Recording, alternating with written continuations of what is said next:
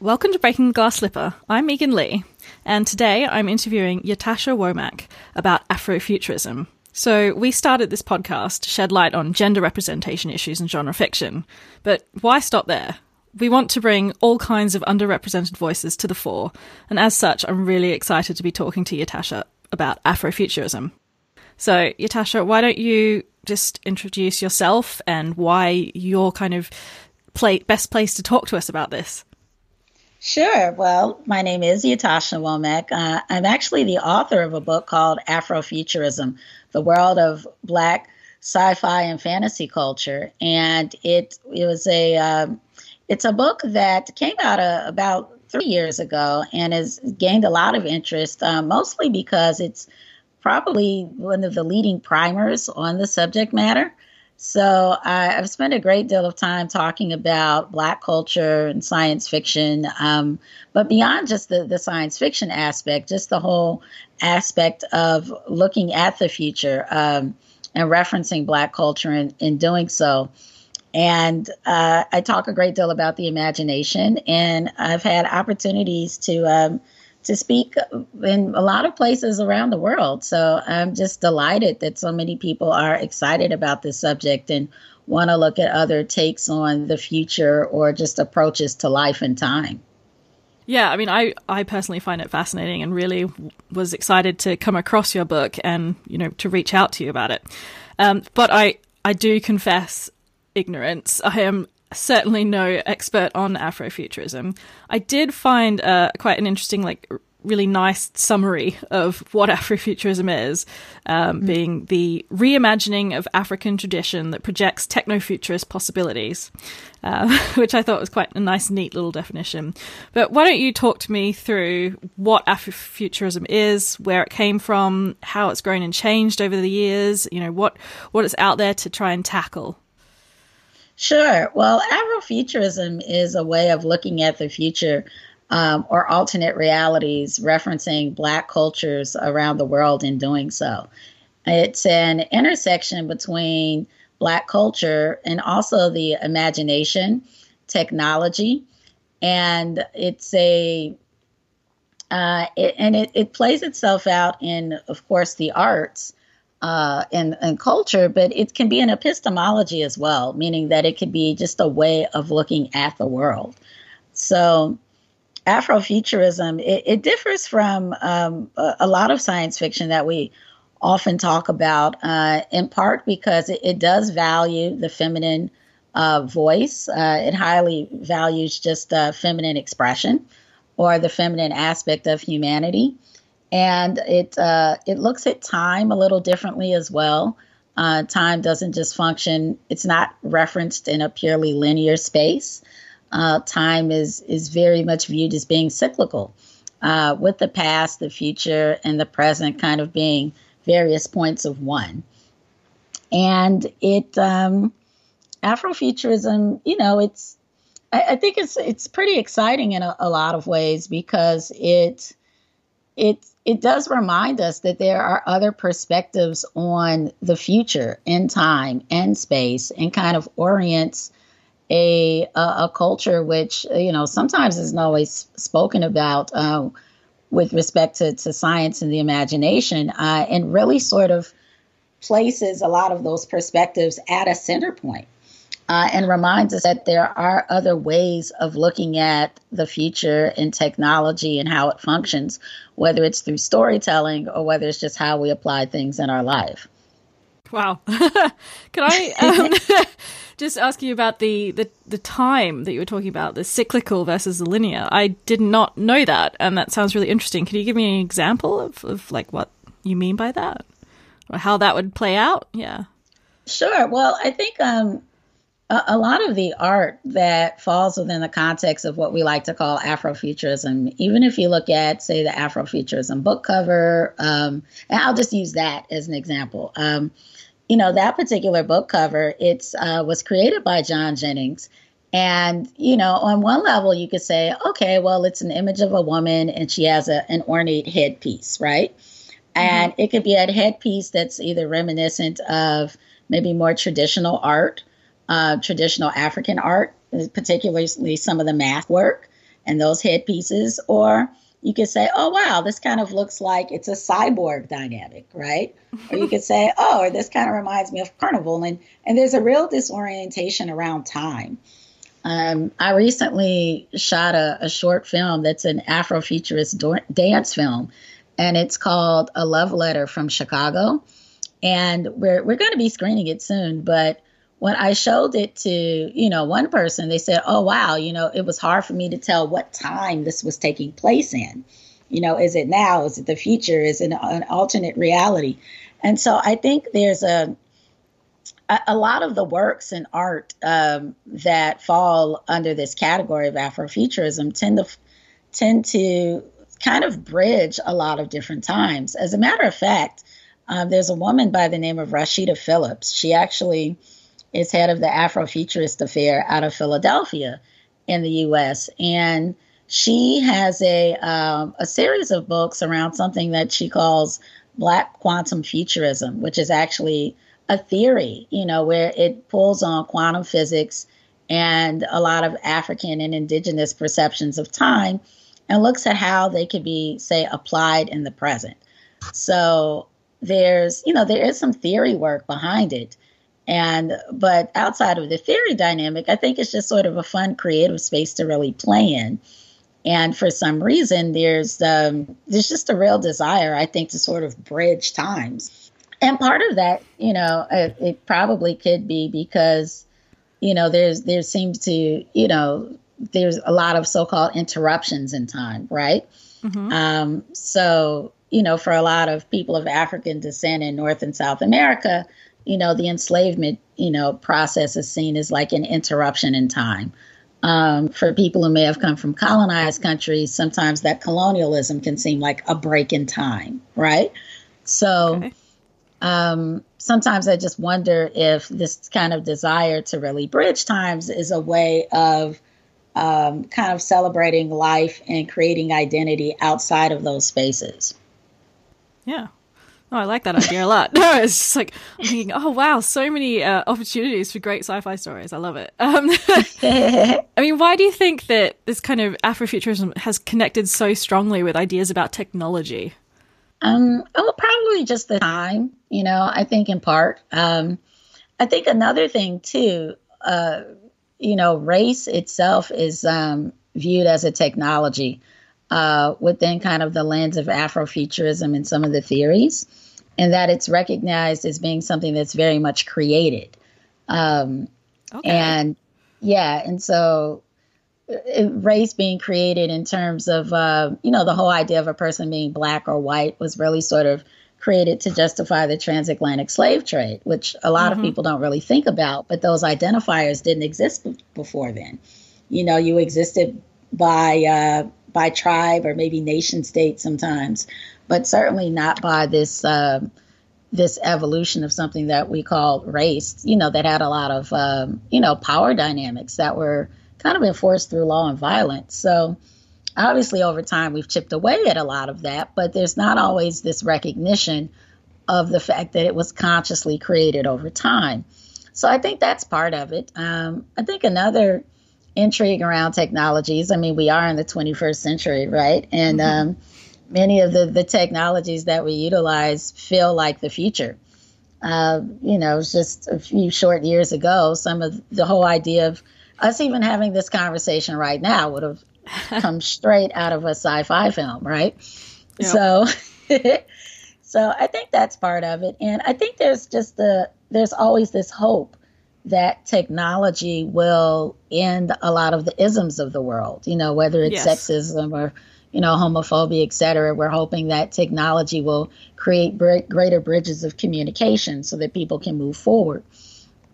Although, you know, technology has sometimes been utilized to do just the opposite. So, yeah. I mean, is Afrofuturism, does it tend to be quite a positive movement or is it because in a lot of science fiction and fantasy these days, you know, you've got the dystopian stuff, and it all feels quite pessimistic. Um, mm.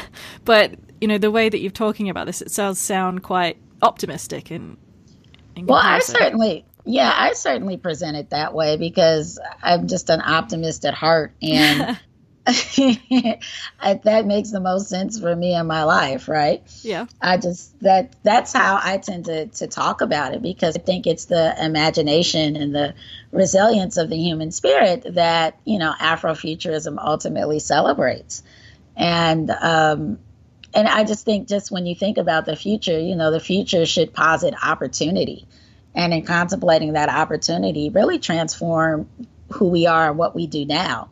Um, so, but I do think there are there are people they like to play in dystopian places, um, in part because it's, it's I, you know it's just this exploration of mind, right? How bad mm-hmm. can it get? Um, I, I think from a storytelling standpoint, if you start with a dystopia, you know there's no choice but for the character to move up. yes. It has to get better, right? yes, that's true. It's, it's immediately so, got conflict. right, exactly. It's like it can't get any worse. Um, so, you know, I, I, I sometimes wonder if that's a default, but I just think it's, you know, as artists, it's always helpful to remind people of um, the resilience of the human spirit and just that the the beauty of like unity, you know, or celebrating our shared humanity. I think is important. Yes, absolutely. Um, do you feel like Afrofuturism is being picked up more in the mainstream? I mean, obviously, uh, you know, I confess I've not read that much um, in the way of Afrofuturist science fiction, um, despite being a massive science fiction fan. And I mean, even, you know, in general, writers like Octavia Butler and Samuel Delany, like, I've read them, but I, the number of fans, SF fans I come across, and they're like, "Who's Octavia Butler?" And I just have to, you know, oh, come on.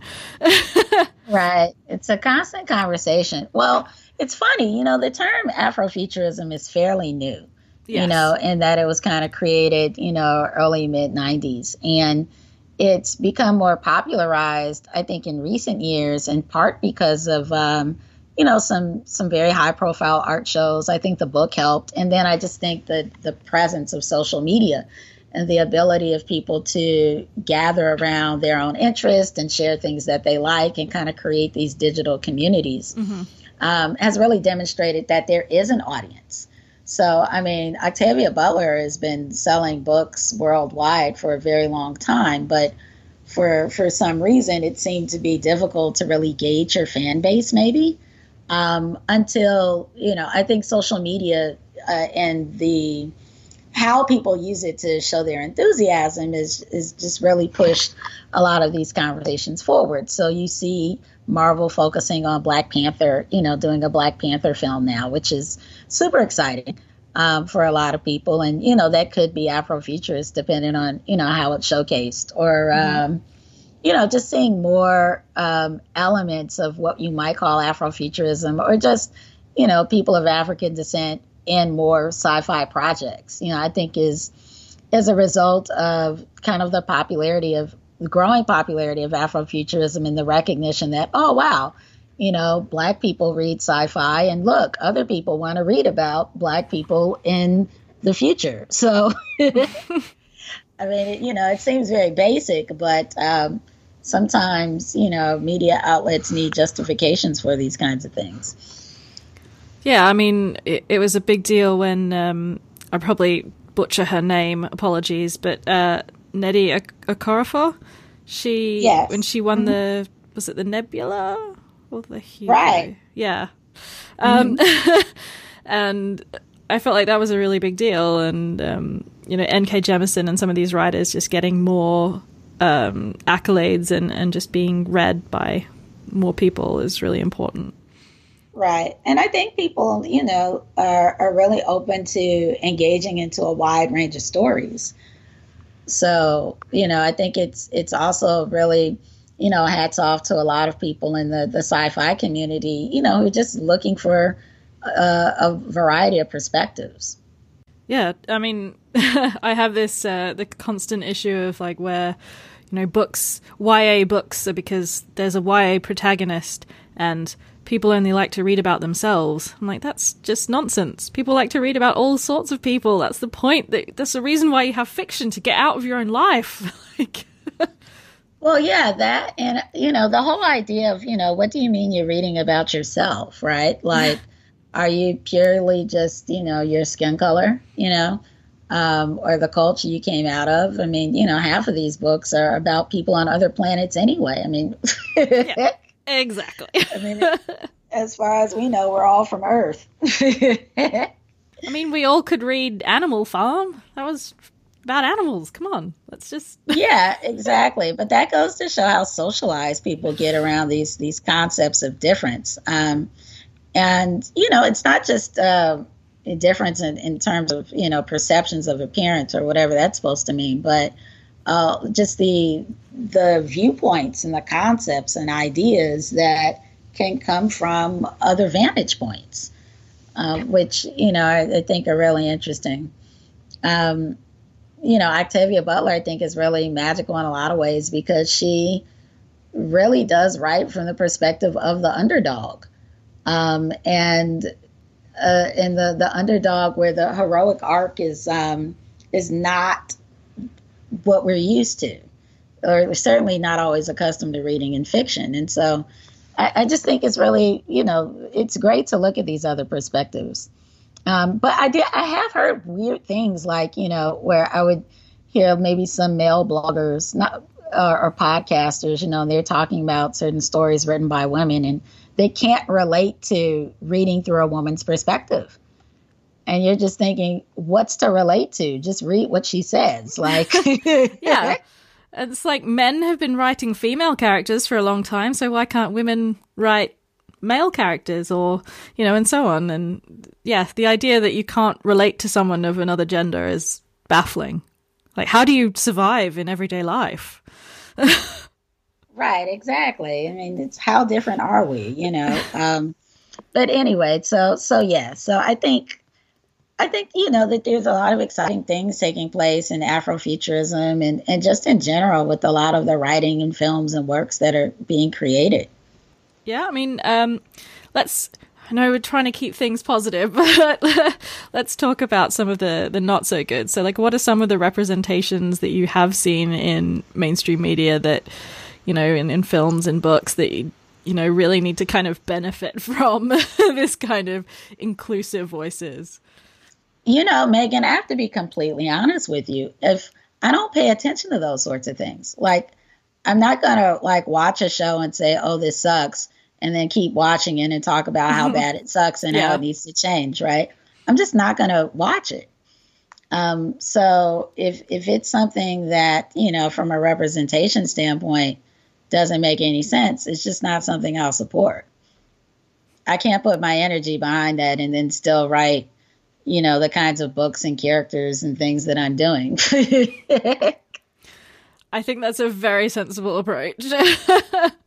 I did actually read uh, a, a, quote from you in another article um, where you talked about how you felt that Afrofuturism could bring some really interesting and fresh perspectives to sort of the mainstream feminism movement. And I was wondering if you could talk a little bit about that. Well, sure. Um, I think one of the interesting things about Afrofuturism, uh, especially in the I think. Well, let me say this. I think with Octavia Butler being a uh, a woman um, and, a, and a, a, woman of African descent, um, I think she inspired a lot of women who were of African descent, just a lot of women in general, to mm-hmm. feel comfortable writing themselves into sci-fi, right, or comfortable yep. writing about themselves in the future. A lot of prominent writers, you know, Nnedi Okorafor. Um, even N.K. Jemisin, you know, who I, you know, I've interviewed at various points, have pointed to her as an inspiration in that sense. Um, but you know, beyond that, I think when we think about women who we now describe as Afrofuturists, um, whether they're in music or they're in, you know, literature or they're visual artists, and you know, on the music end, you know, of course, I can think of someone like a Janelle Monáe Mm-hmm. Or she's um, fantastic. Love her. right.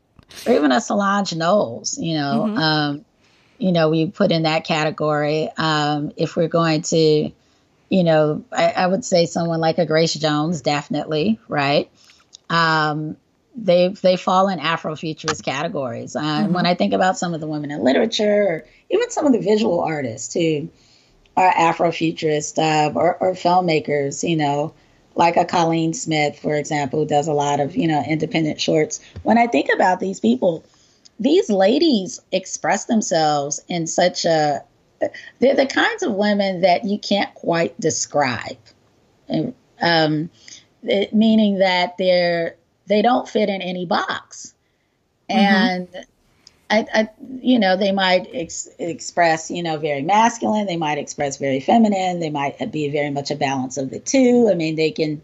There's there's no one look to say, oh, that's the Afrofuturist, you know, and that one's not. mm-hmm. uh, and I just think that's sort of important because when we talk about womanhood and or being a feminist and being an empowered woman and what that looks like, sometimes I just I, I wonder if there's like this default assumption around what that looks like or the language you're supposed to use or how you're supposed to interact or how it's supposed to show up. And in Afrofuturism, um, whether you're looking at characters or creators or, or people who fall in that category, there is no definition around what a woman is supposed to look like and be and feel. There, there is no assumption around how an empowered woman is supposed to to come across. Um, I mean, I once saw something, and you know, there there are a lot of critic. There was a lot of criticism at one point about Beyonce, saying, "Well, Beyonce can't be a feminist," and you know, Beyonce isn't necessarily a sci-fi head, as far as I know, right? Mm-hmm. Although I think you can argue her album Lemonade and the visual album does teeter into Afrofuturistic, definitely surreal mm-hmm. um, yeah. dynamics, right? And um, you know, and it's it's like, okay, well, why couldn't she be a feminist? What? Because she she's sexy and attractive, and you know wears foreign heels and sexy dresses. I mean, wh- why can't you be empowered and and still present yourself in that way, right? Yep. Um, and I, I just so just the fact that there's even a conversation about you know this expectation of well you know she can't you can't play into the imagery for men you know and still be an empowered woman. It's like, well, who says she's doing that for men? Most of her fans are ladies. why can't she be doing that for herself? Uh, I just think that these things just get really interesting when there's this, but it becomes this kind of expectation around what a woman is supposed to, an empowered feminist woman is supposed to look like, what she's supposed to value. And I think one of the primary things uh, uh, that at least could come out of Afrofuturism that I think could help with some of the intersectionality of feminism is that a woman can define for herself how she wants to present and how she best wants to represent herself. You know, that that's not, you know, up for that doesn't have to be this group decision, even if it's a group decision by empowered women, right? Mm-hmm. So I, I, just think that there just needs to be more. It would help if there was more room for that, but within the Afrofuturist context, it's not much of a discussion. I don't think it's a non-issue. well, that's great, but I was thinking, like, do you think maybe if because Afrofuturism is fairly new in terms of you know a, a labeled movement as such, that it it's perhaps easier for it to sort of go outside of the entrenched tropes because it's not quite science fiction, you know, it's not just fantasy, it's, it kind of skirts all around and, and encompasses so much. And in that way, it may be freer of some of these, you know, long dogged tropes that we've sort of fought against for so long. Well, here's the thing you know, the term Afrofuturism is new, the concepts aren't. So uh, a lot of these concepts, you know, you, we could go back a, a couple hundred years or, or, maybe even further than that, really, right? Mm-hmm. And reference some things in ancient cultures. You know, a lot of people like to reference the Dogon culture and their, um, you know, their story of origin, you know, where they say that their ancestors came from like a distant star. You know, the Dogon are out of Mali and, you know, have a, a kind of complex, um, kind of science mysticism system. And, you know, there's a lot of other things that people could talk about in that context, right? that are clearly related to Afrofuturism in terms of how we talk about it today. So the concepts aren't new. The the the term is new, but its a ability to sort of dance around these tropes, I think, is in part is more of a reflection of um, its revel- resilience and sort of how it's functioned for a lot of people um, over the past, you know, so many decades or so. Meaning, this idea of using the imagination to transform your circumstances, uh, being very much rooted in, for some people of African descent, is kind of this liberating space. And you know, when they were in in very tough spaces. So, uh, in that sense, yeah, it, it can't really be pinned pinned down, um, and, and, it wouldn't fall into a trope because to fall into a trope is uh, almost to make it so obvious that it can't exist. you know? yeah.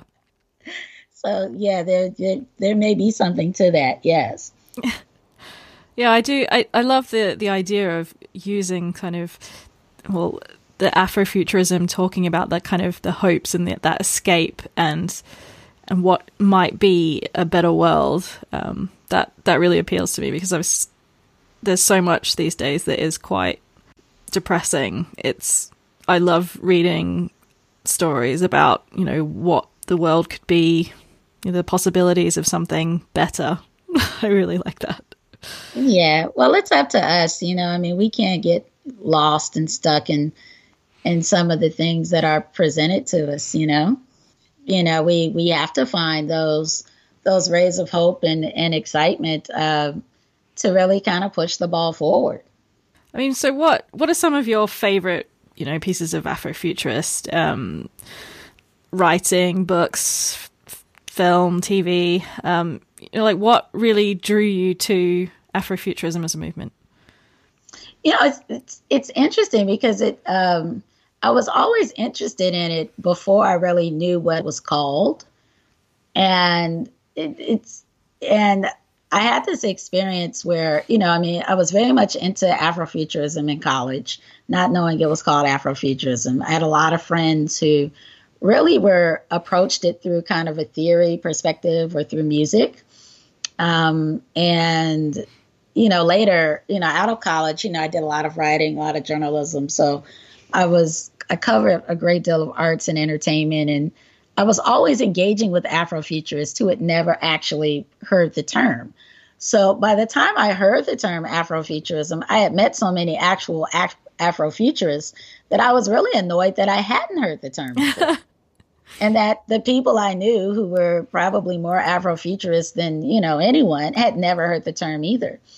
And, you know, that's part of the reason why I wrote the book. I was just saying, gee, you know, there's so many people out here who connect to these ideas uh, about, you know, the imagination and, and you know transforming circumstances and they see relationships between history and the future and time and technology and like playing with those concepts um, to create a, a, life for themselves or just to create artistic works and i'm just thinking gee we've never heard these terms before.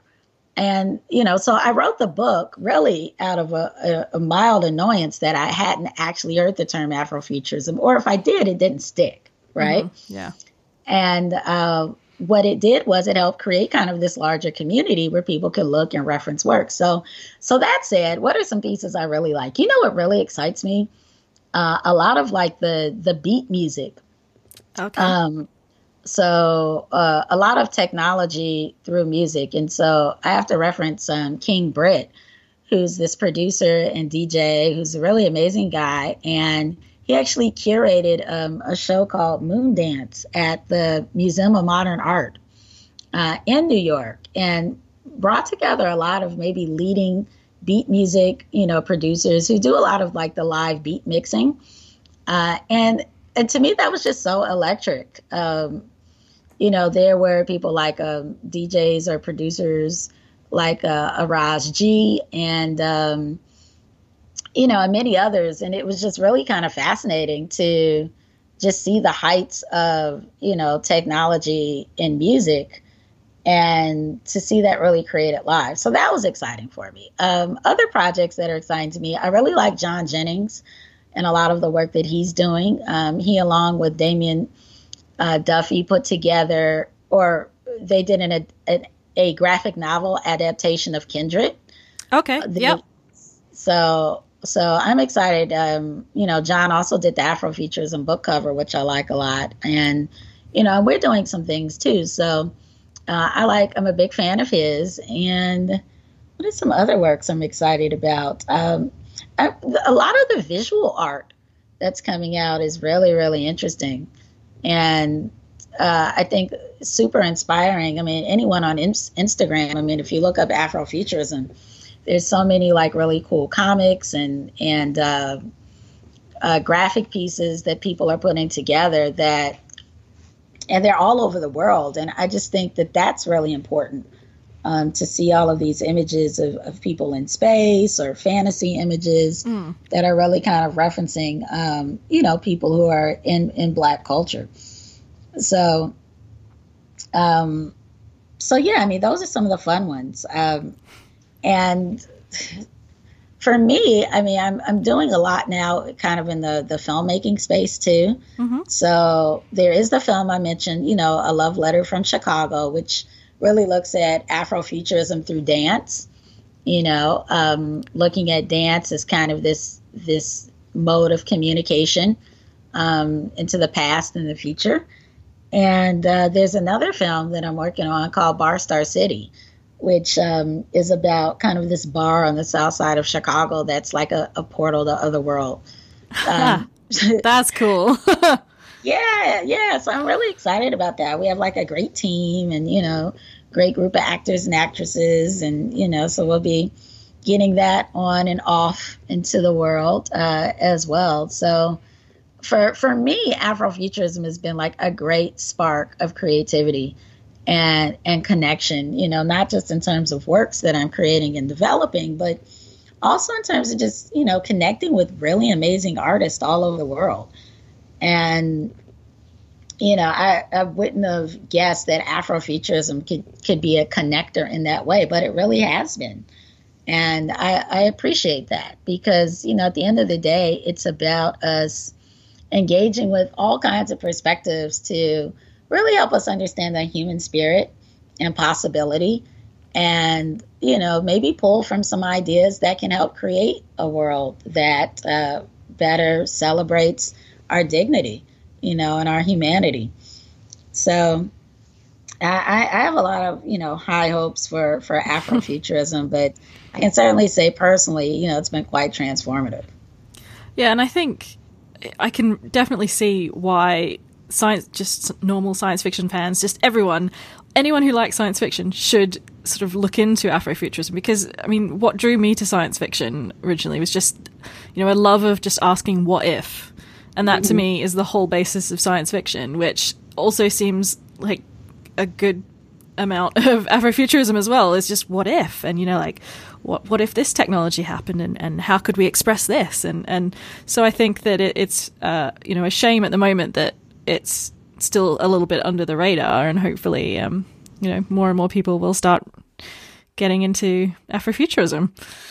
Yeah, no, very much so. I mean, it's it's um, it's been a great experience. I mean, even speaking with you, Megan, I mean, all of this is just an outgrowth of the kind of shared enthusiasm and the you know and too just the the fact that we're highlighting so many amazing artists and creators who are out here telling like these fantastic stories and creating these these fantastic works of art. Um, I, I, just think that uh, you know we kind of owe it to ourselves uh, to let the world know that these people are out here. Um, why don't you just um, you know sort of wrap things up a little bit? But if you um, give us a little talk about your book Afrofuturism, the kinds of things that it covers, and why everyone should go out and buy a copy and read it and love it yeah, well, Afrofuturism, if you're the person and you're wondering what is Afrofuturism, this book is for you. Uh, because we talk about it from a fan standpoint, we talk about it from a, a theory standpoint, but we also look at it, you know, we organize it in terms of music or, or major themes in time, looking at literature. Uh, and there is a chapter on, on, femininity, you know, kind of the divine feminine in space. And, you know, just the expression of, of women or just the feminine aspect of humanity and, and how that's come across in various works. And it's it's a cool intersection where you get, you know, bits of theory, a little bit of history. You get to learn about some major players, kind of in, in um, all these different genres, uh, and also, you know, gives you an opportunity to look at um, futurism, you know, through the eyes of certain activists as well. Um, because there, we do talk a little bit about activists who are kind of working using sci-fi as platforms to really engage their own visions or to create kind of more community based work. Awesome. Um, yeah, so it's it's all of that, and I do have to share with people that there is uh, I do have another book, uh, another book series called Rayla twenty two twelve and Rayla twenty two thirteen, which does follow um, a woman who lives on a planet two hundred years into the future, and some of her time travel self exploration adventures. So I encourage people to take a look at that too if they want to just explore fiction. Yes, for sure. and so um, you said that your your film's coming out soon. Is it? Yeah, well, a love letter is a short film, so that one we're going to have in festivals, you know, um, all around, and I'll be able to announce, I guess, the first festival soon. But we're going to do a uh, we're going to do a private screening here in Chicago and um, do a launch this summer. Um, but beyond that, we're going to be in festivals all over the world, ideally, and, and kind of screening it um, because it is a unique piece, I think, to talk about sci fi, Afrofuturism, and dance in one. Uh, I'm really proud of it, actually, because I, you know, grew up as a dancer, so it's, it's um, pretty exciting for me. Um, but and in addition to that, yes, we're shooting this film Bar Star City, so it's busy times in the world of Afrofuturism, Megan. Awesome. Well, I think our listeners should definitely pick up all of your books and check out to make sure if they can see your films and festivals near them. Yeah, please do. well, it's been fantastic having you on the show. Thank you so much for taking the time to talk to us today. Oh, of course. Thank you for listening to Breaking the Glass Slipper.